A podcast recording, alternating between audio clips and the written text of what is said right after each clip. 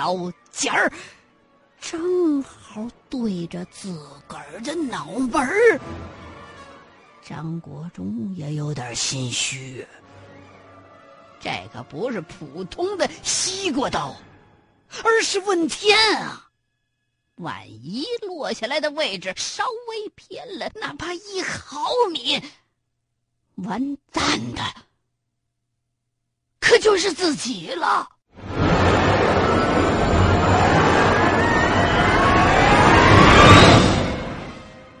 一、二、三，张国忠猛地一缩头，双脚一松劲儿，带着真阳弦的问天匕首，噗的一下子就竖直扎进了鬼鬼的脸中间儿。一直没动静的黑大爷，这时候浑身一抖，双臂仿佛有些松动。趁着这机会，张国忠暴喝一声，把吃奶的劲儿都使出来了。咔嚓一下子，那龟龟的胳膊干脆就被齐根儿整折了。一股刺鼻的臭味顿时弥漫在了整个密室。以最快的速度站起身之后。张国忠也顾不得再找问天了，第一时间把和氏璧放入了玉匣子，砰的一下子盖上了盒盖。刚一回神儿，就是一哆嗦。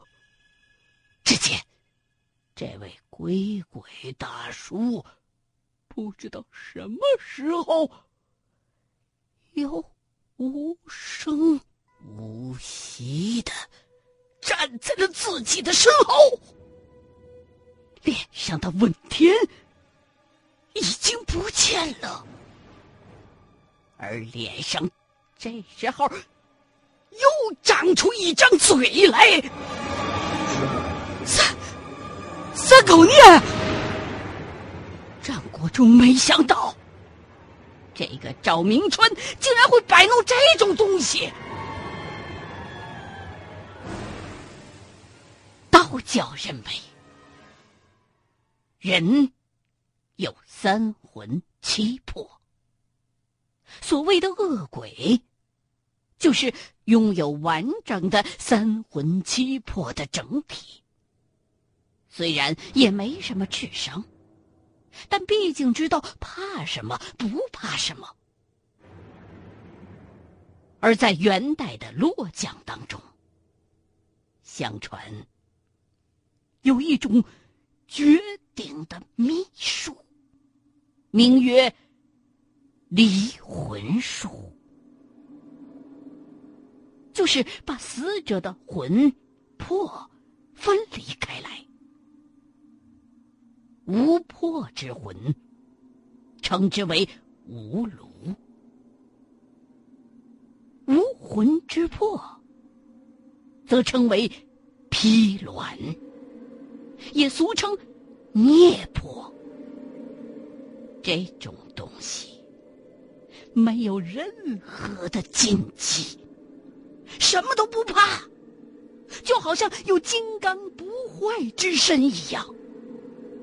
而且，你一旦用传统的降妖除怪的方法攻击孽魄一次的话，它就会长出一张嘴。每多一张嘴，其破坏力就会增加一成。在茅山术的记载当中，历代高人都捏破的最高纪录是长出了三张嘴，也就是说，古今茅山。没有人能扛到捏破长出第四张嘴来。本来张国忠以为这东西就是一传说，最初的那张嘴只不过是原本就有的，自己没看见而已。可是现在看来，可真是长见识了。看来这东西不但确实有，而且到了民国，竟然还有人会弄。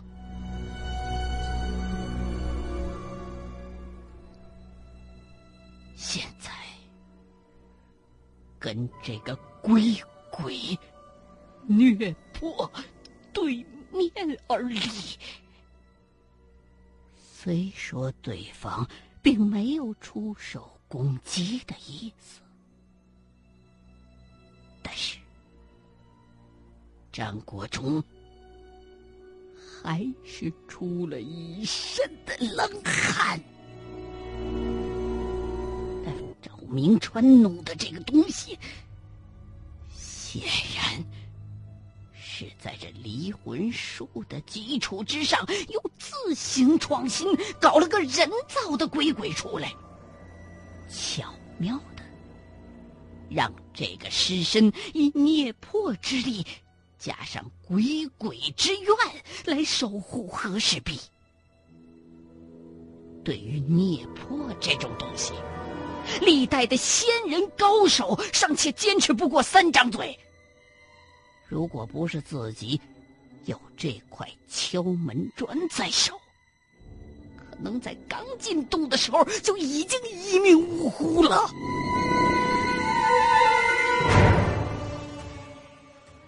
绕过鬼鬼，张国忠战战兢兢的观察着观音像右手的袖子口，发现。实际情况并不像自己想象的那么简单。那袖子口大概是凹进去四五寸的样子，里头有三道隐隐的凹槽，引魂咒。袖子外边的袖口分出三条线来，分别通向这三个凹槽。张国忠掏出那块死玉敲门砖，比划了一下。哎呀，每条凹槽的宽度都正好是死玉的厚度。也就是说，这三个凹槽都可以严丝合缝的竖直把这块死玉敲门砖给放进去。哎，选择题，张国忠这汗又出来了，心说：“哎呀，我要是懂天文。”多好！这三个槽里面肯定有俩是假的。如果懂天文的话，找到真正的引魂位并不难。但如果你不懂天文，这块死玉让你给塞错了的话，封在和氏璧里的三魂就会被放出来。一旦这三魂跟鬼鬼身上的七魄合一，那么……自己将会面对的，至少是个千魂销级别的东西，而到那时候，敲门砖肯定就已经失效了，自己会死的更惨。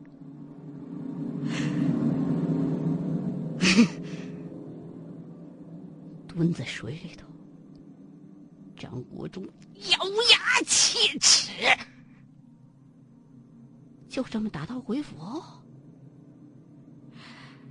和氏璧就在眼前，这么回去太窝囊了。你要不回去，那万一蒙错了，凭自己这两把刷子，想出这个洞，基本上不可能。哎呀命里该有八合米，走遍天下不满生啊！老刘头的话，张国忠也学会了。你说，年轻就是年轻，脑瓜子一热，什么都干得出来。如果这时候在洞里边的是老刘头，在没有确切答案的情况下，他是绝不会贸然从事的。可张国忠不一样，这时候的张国忠已经打定了主意。决定，妈的，我蒙一回！按照张国忠的想法，他想先趁这个龟鬼现在一动都不动的情况下，在他的周围布上一个针，然后塞死玉。蒙对了，那当然最好。即便是蒙错了的话，这个自己刚刚布下的阵，也应该能把这东西困上一两分钟。而以自己现在的身手，在这期间拿了和氏璧，再爬出洞去，应该没问题。而恶鬼跟鬼鬼、孽魄都不一样。基本上是不会上墙，自己出去之后把这洞口一封，然后溜之大吉。哼，至于洞里边剩下的这位黑爷爷，就得说是谁碰见谁倒霉了。不过这时候这地上都是水呀，很难布阵呢。唯一的方法就是墙。可是，在墙上布什么阵，能困住地上的恶鬼呢？张国忠一边想，一边从包里头一样一样的往外边拿东西，一边琢磨着。这时候。忽然感觉身上一阵恶寒，低头一看，原来自己的手正好拿着赵坤成的父亲留下来的那些装着恶心东西的玻璃瓶子。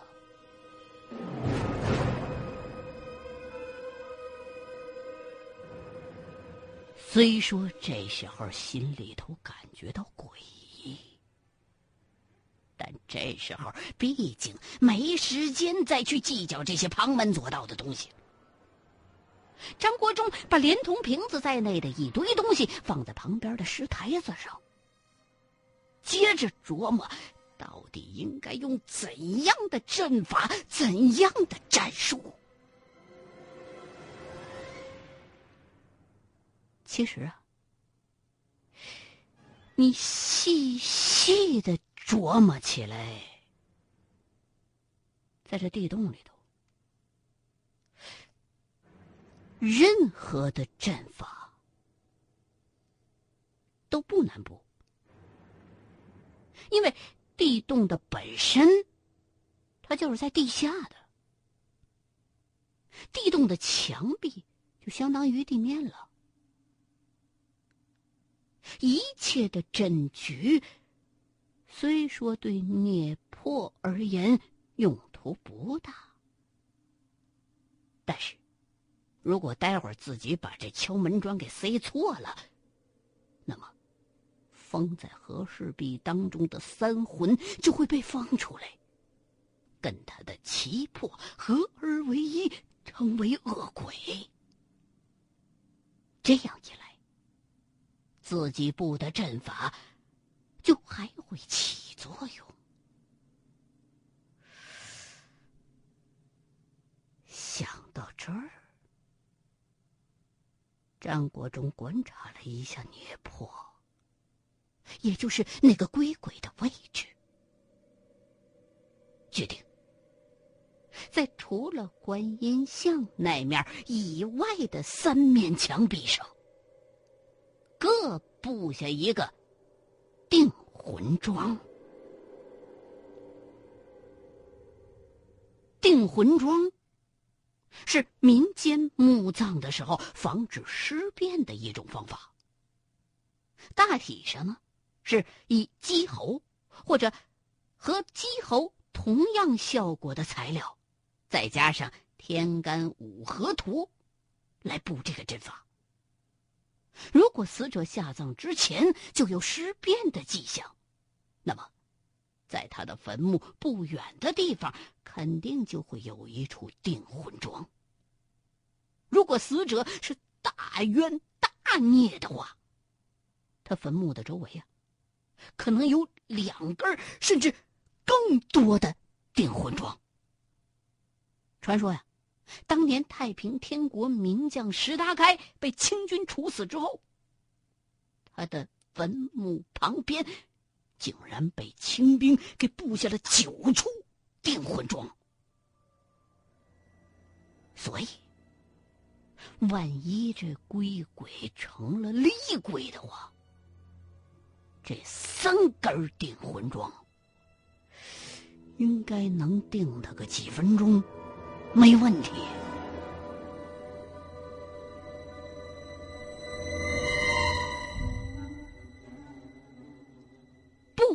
定魂桩，张国忠深呼了一口气，开始琢磨。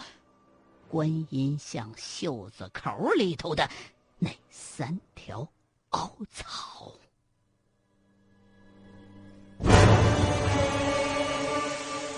如果我是赵明川的话，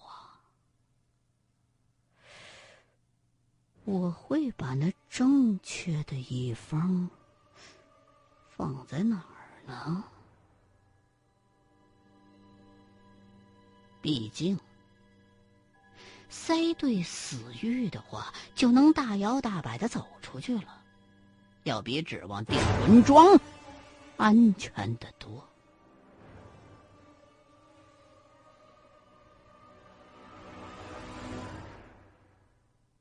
用手电照了半天，张国忠发现这三条凹槽的。其中两条都有一个奇怪的共同点，那就是在凹槽的中心都标了一个符号，好像是舔文当中的。某个字符，可是另外那条却没标。看来就是这个吧。张国忠一咬牙，攥着那块死玉。小心翼翼的，